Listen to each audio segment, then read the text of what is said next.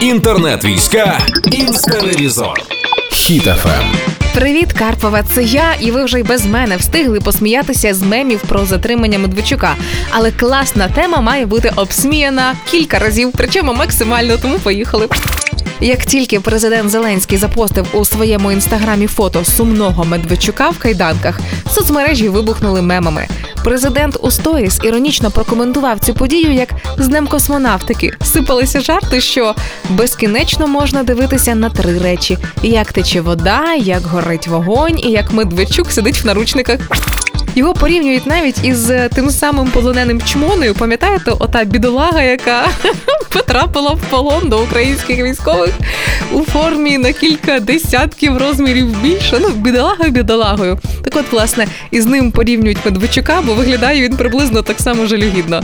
І навіть Укрпошта, вдумайтеся, серйозна всеукраїнська Укрпошта зробила свій власний мем. Вони додали ось цього самого сумного Медведчука на фото свого відділення із підписом Звичайний день отримання повістки. Але із всього цього урагану фотожаб моє улюблене це те саме фото сумного Медведчука із наклеєним букетом квітів і підписом Несу тобі букетик через інтернетик. Ну чим не дикий комплімент у чатик вайберу.